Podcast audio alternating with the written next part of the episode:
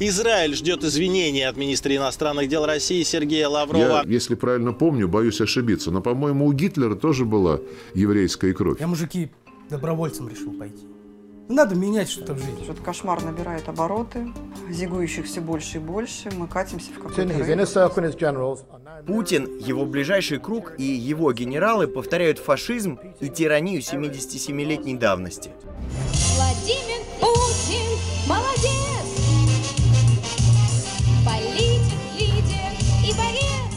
Не нефть и газ – наше преимущество. Как вы видите, и нефть и газ могут падать в цене. Наше преимущество – Путин. Где я был эти 8 лет?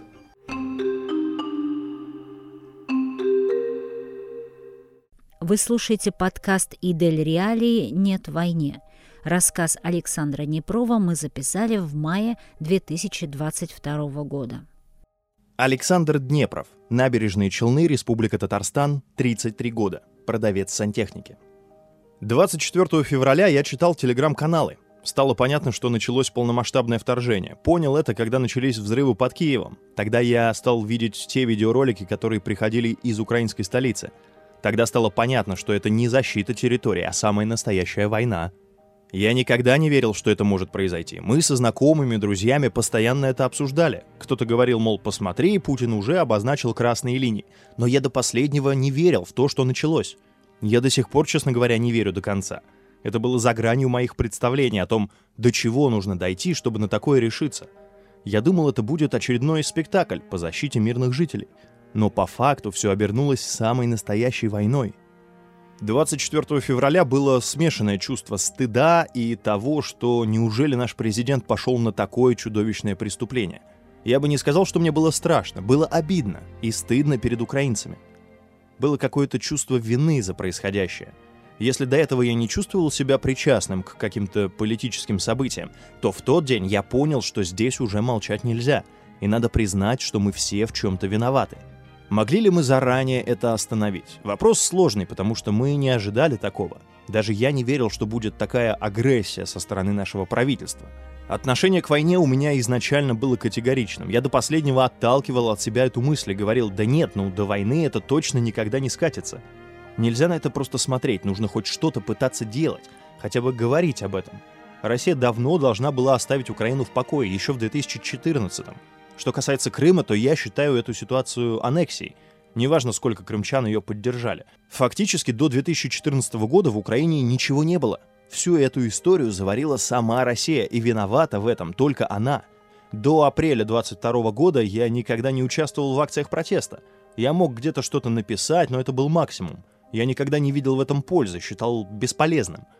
Безусловно, я знал обо всех акциях, которые проходили в Москве и других городах, но видел, что никаких результатов после них не было. Но, может быть, я ошибался, потому что если один вышел, второй вышел, то хотя бы два-три человека увидят и услышат об этом. Пусть они не изменят свое мнение, но хотя бы задумаются. Я считаю, что хоть какие-то действия надо предпринимать, нужно быть увиденным, услышанным. И, наверное, я стал чуточку смелее. С апреля я начал выходить в город с одиночными антивоенными пикетами. Прохожие реагировали по-разному. В те дни мощно работала пропаганда, которая предоставляла данные соцопросов, что якобы более 70% россиян поддерживают войну. Но по своему опыту могу сказать, что большинство людей все-таки было против. Кто-то просто подмигивал, кивал, улыбался. Мне удалось пообщаться с женщиной в возрасте. Она работает учителем в школе. Она мне долго рассказывала про биолаборатории, про НАТО, все эти стандартные пропагандистские приемы, плюс какие-то малоаргументированные доводы. Что касается моих близких, то они смотрят телевизор. В телевизоре говорят одно, а я рассказываю другое. Происходит разрыв шаблона. Поэтому мы стараемся избегать этой темы. Люди старшего поколения никак не могут оторваться от телевизора и перейти на другие источники информации. У меня есть родственник, который полностью все это поддерживает. С ним мы в последнее время практически не общаемся. Я не знаю, о чем нам говорить, когда все разговоры так или иначе сводятся к этой теме, а это только портит отношения. С очень многими друзьями, которые так или иначе были за войну, мы стали общаться меньше или не общаться вообще.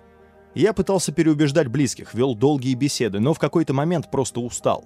Допустим, я веду с человеком политическую дискуссию, а она не приводит к результату. Дискуссия повторяется два или три раза. Я вижу, что ничего не меняется. Это то же самое, что биться о стену. Понимаешь, что от этого ты только теряешь свои нервы. Я стараюсь, говорю, но делаю это, когда появляются какие-то факты, выстраиваю линию беседы, основываясь на конкретных доводах. Просто в последнее время я немного сдался, есть люди, с которыми вообще тяжело об этом говорить. Это приводит к негативу. Все все прекрасно понимают, но пытаются оправдать войну. Это то же самое, что и с санкциями.